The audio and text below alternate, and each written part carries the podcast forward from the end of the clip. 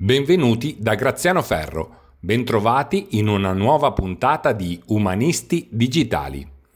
Chi era Henri Dunant? Cosa lo ha spinto a creare il più grande ente filantropico mondiale? Oggi proviamo a tracciare alcune pennellate sul grande quadro della storia del risorgimento italiano. Se ti piace questo podcast, condividi l'episodio con i tuoi amici oppure lascia una recensione.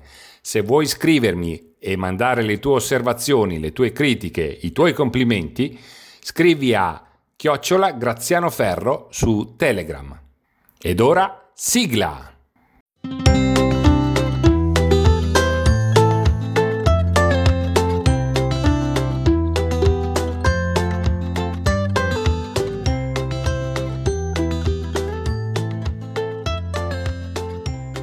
Siamo con Cristina Cocilovo, che è ricercatrice e formatrice di didattica della storia, è membro dei consigli direttivi di associazioni nazionali e regionali di didattica della storia come Clio 92 e IRIS e rappresenta Clio 92 nel Comitato Tecnico Scientifico della didattica della storia dell'Ufficio Scolastico Regionale della Lombardia.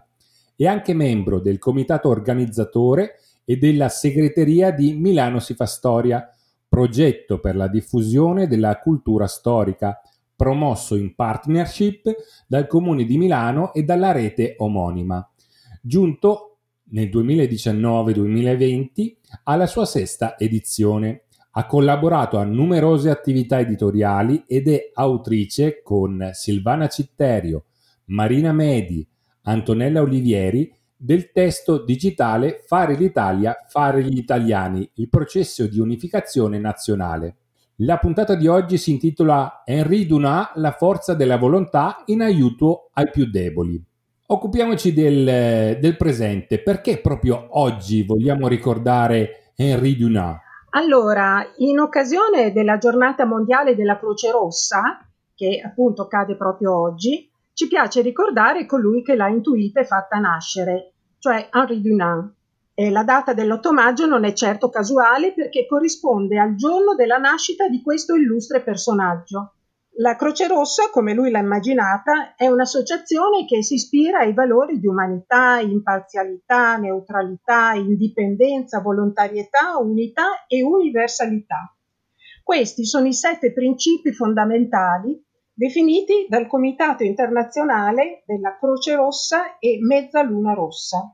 Gli operatori della Croce Rossa sono 150.000 volontari nel mondo, eh, sono altamente specializzati e portano soccorso ai feriti di guerra, ma anche ai gruppi umani colpiti da altre calamità, senza discriminare nessuno per razza, religione, nazionalità e opinioni politiche.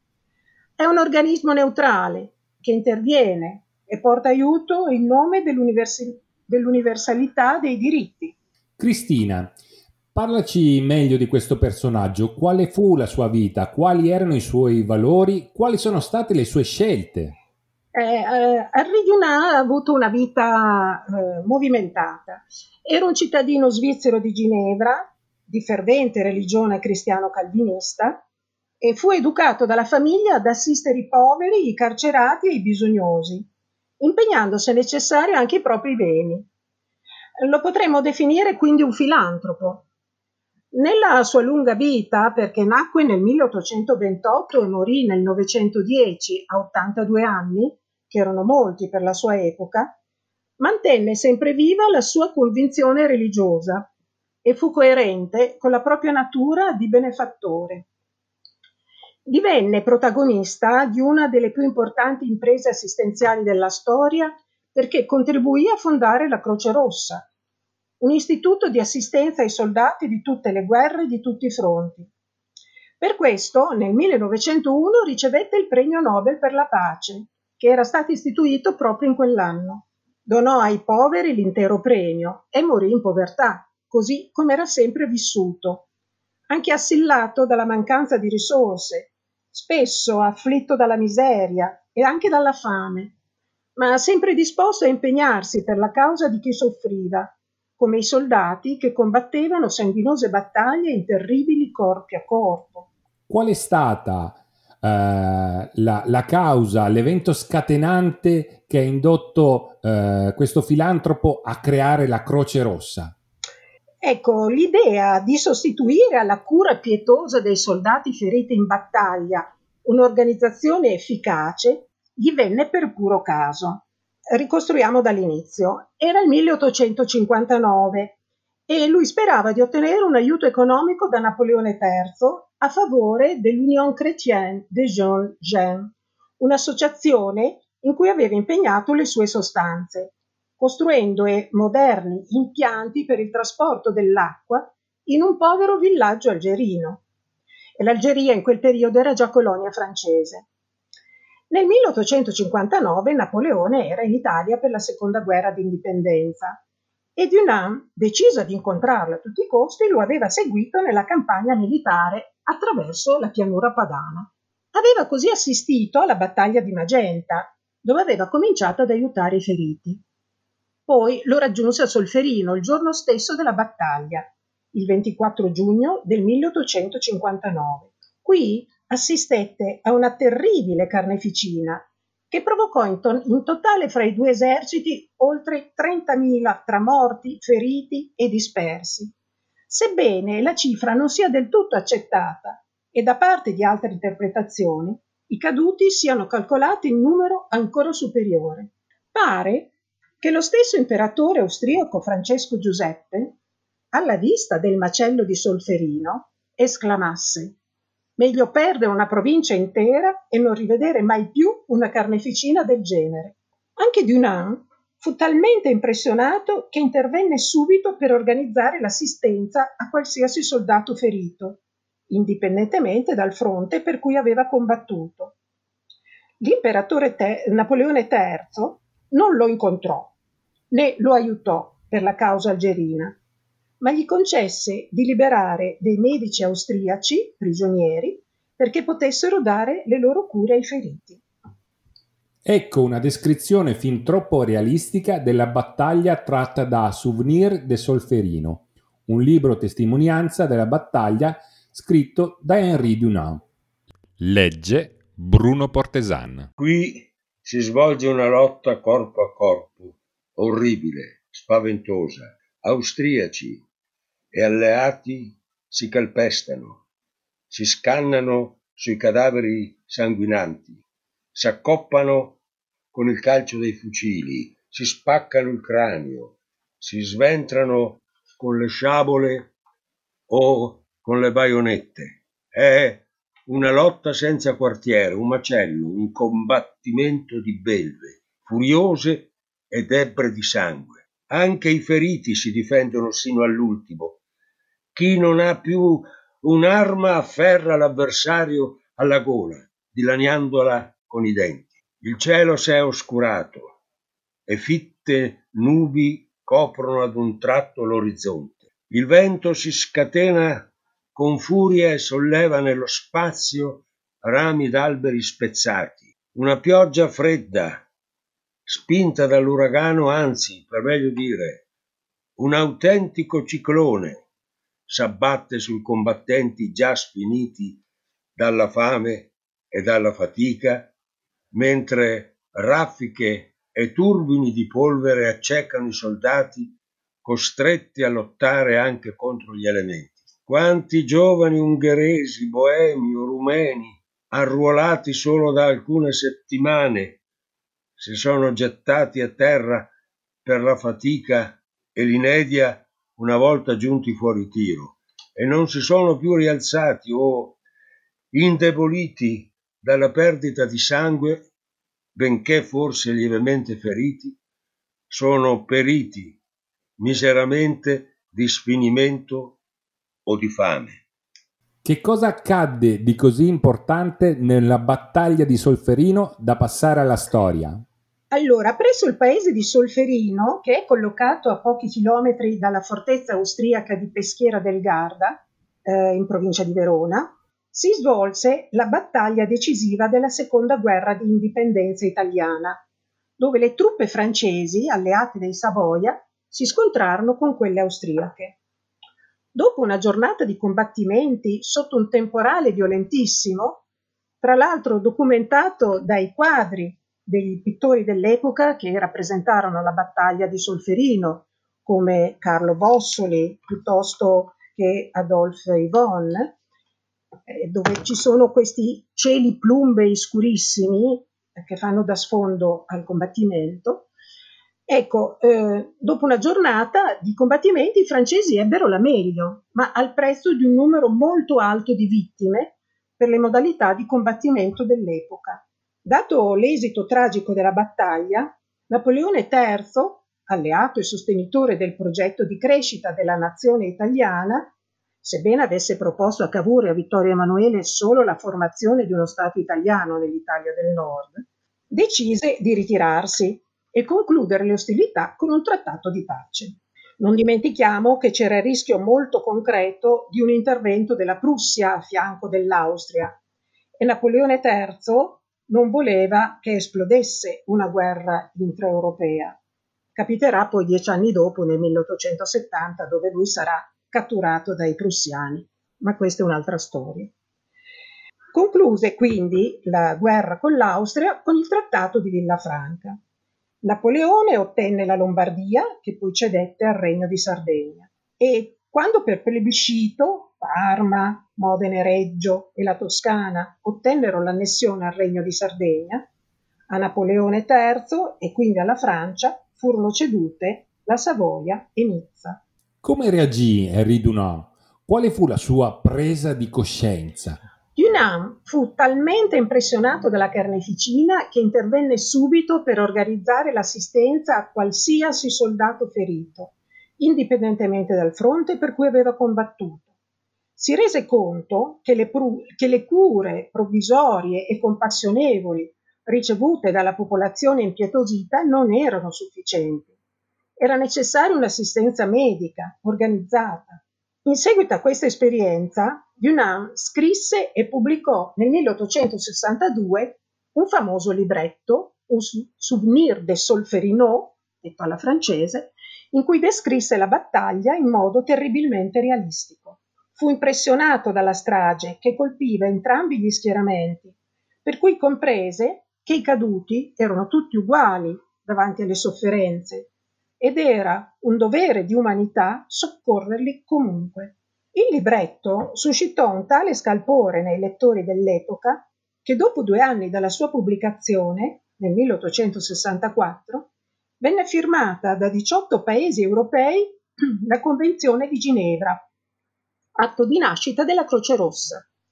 In quella circostanza venne scelta anche il simbolo della neonata associazione, Croce Rossa su fondo bianco, in onore della bandiera svizzera, di cui è il rovescio, come omaggio alla città ospitante, appunto Ginevra. Tuttavia, il principio della neutralità del sistema sanitario di guerra, che è uno dei valori fondamentali della Croce Rossa, impiegò tempo prima di essere approvato, dovendo aspettare la prima conferenza internazionale del 1867, cui ne seguirono molte altre. Questo ritardo è dovuto alla tendenza nazionalistica degli stati dell'epoca, per cui ogni, ogni Stato avrebbe dovuto curare solo i propri caduti, ma poi questo limite venne superato. A conferma di quanto descrisse nel suo souvenir, possiamo ascoltare la testimonianza di un soldato austriaco, bisnonno di un giornalista, Ulrich Ladurner, che la raccolse e la pubblicò. Marciavamo per una collina, eravamo tutti deboli e stanchi per la sete perché non si trovava acqua. Così avanzammo con foga, ma appena arrivammo in cima ecco che tutto il colle divenne nero di piemontesi che venivano contro di noi e fummo respinti. Lì molti di noi sono fatti a brandelli e ci sono pianti e lamenti perché crediamo che tutto sia perduto. E invece no, proprio per niente. Riprendemmo infatti coraggio e scagliamo il secondo attacco, ma allora ci diciamo Fratelli, su, con animo lieto, ne va del nostro caro sangue. e allora li rispingemmo oltre San Martino, dove molti vengono stesi dal nemico tanto che quasi non si riusciva a passare. E noi abbiamo attaccato a più riprese e il nemico ha ripiegato più indietro, ma c'è sempre un fuoco di pallottole che non si riusciva a sentire la propria voce, perché era davvero una pioggia di pallottole che pareva impossibile scamparla se non con l'aiuto di Dio. Eravamo già da tre ore in mezzo al fuoco e senza speranza di un cambio e avevamo già dovuto abbandonare sul campo molti compagni che perdevano sangue e presto non ce l'avremmo più fatta a stare in piedi per la sete e la debolezza, ma per fortuna trovammo una pozza. C'erano già parecchi morti dentro e l'acqua infatti era rossa di sangue, ma con piacere ognuno bevve a volontà per salvarsi dalla sete. La popolazione civile e soprattutto le donne, contadine del luogo, portarono i primi aiuti purtroppo insufficienti a salvare vite. Ecco come descrive la situazione Dunant nel suo souvenir. La, la Nell'ospedale e nelle chiese di Castiglione sono stati depositati, fianco a fianco, uomini di ogni nazione, francesi, austriaci, tedeschi e slavi provvisoriamente confusi nel fondo delle cappelle non hanno la forza di muoversi nello stretto spazio che occupano. Giuramenti, bestemmie che nessuna espressione può rendere, risuonano sotto le volte dei santuari. Mi diceva qualcuno di questi infelici, ci abbandonano, ci lasciano morire miseramente, eppure noi ci siamo battuti bene, malgrado le fatiche che hanno sopportato malgrado le notti insonni.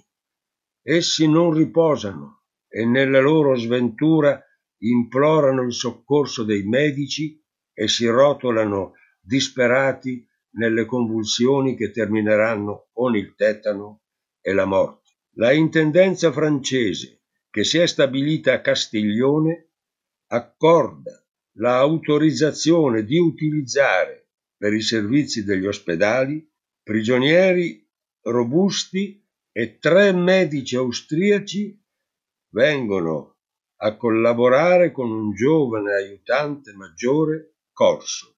Come potremmo valutare l'eredità delle scelte di Henri Dunant? Eh, la Croce Rossa oggi è un'associazione umanitaria, anzi è l'associazione umanitaria più importante del mondo. Aderiscono 191 paesi attraverso altrettante società nazionali individuali. La Croce Rossa italiana è nata il 15 giugno del 1864, quindi è contemporanea proprio alla fondazione della Croce Rossa. La Croce Rossa agisce nel rispetto generale anche perché i suoi operatori si sforzano di mantenere la propria autonomia rispetto ai governi dei propri paesi, oltre che dei paesi coinvolti nel conflitto. Dal 1929 si distingue in due rami, Croce Rossa e Mezzaluna Rossa, nata su richiesta del sultano dell'impero ottomano che considerava il simbolo della croce offensivo nei confronti dei soldati musulmani. Entrambe le associazioni si ispirano agli stessi valori, nell'indipendenza delle rispettive religioni. L'eredità della Croce Rossa è stata prolifica. Infatti, dopo gli anni 70 del Novecento, sono sorte altre associazioni di volontari che in nome del pensiero antibellico e, pacifista intervengono nelle aree di guerra per aiutare i feriti e nelle zone che a causa della povertà non possono sostenere le cure dei più deboli. Fra questi ricordiamo Medici Senza Frontiere, Emergency, Intersos, che sono molto attive ora per la pandemia di coronavirus e in precedenza hanno aiutato i migranti in pericolo di naufragio nel Mediterraneo, i feriti nella guerra di Siria, i contagiati per l'epidemia di Ebola in Congo e altre iniziative.